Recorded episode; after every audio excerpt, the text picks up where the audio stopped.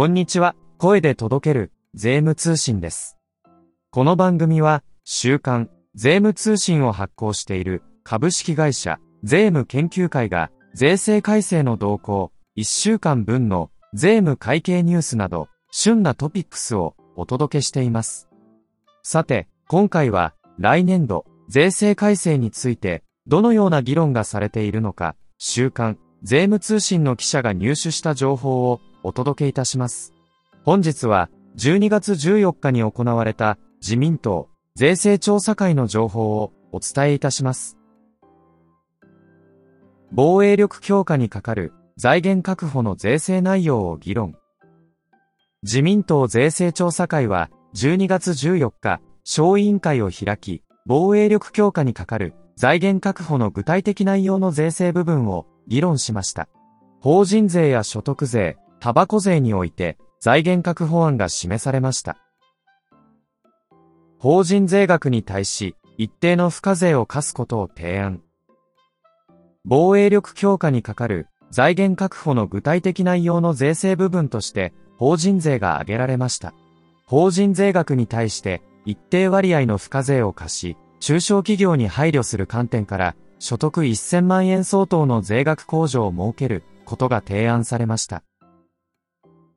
復興特別所得税の課税期間の延長案、上がる。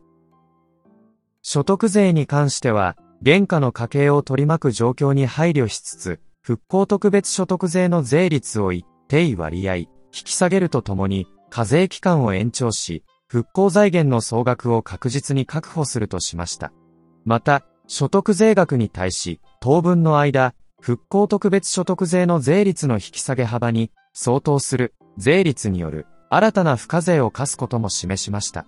その他、タバコ税の引き上げを国産、葉タバコ農家への影響に十分配慮しつつ、予見可能性を確保した上で段階的に実施することが提案されました。いずれも実施時期は未定です。これらの措置を通じて、令和9年度において1兆円強の財源を確保するとしました。以上、12月14日に行われた自民党税制調査会のニュースをお届けいたしました。今回の情報は税務研究会のホームページでもご確認いただけます。概要欄にリンクがございますので、ぜひ覗いてみてください。iPhone をお使いの方は Apple Podcast で、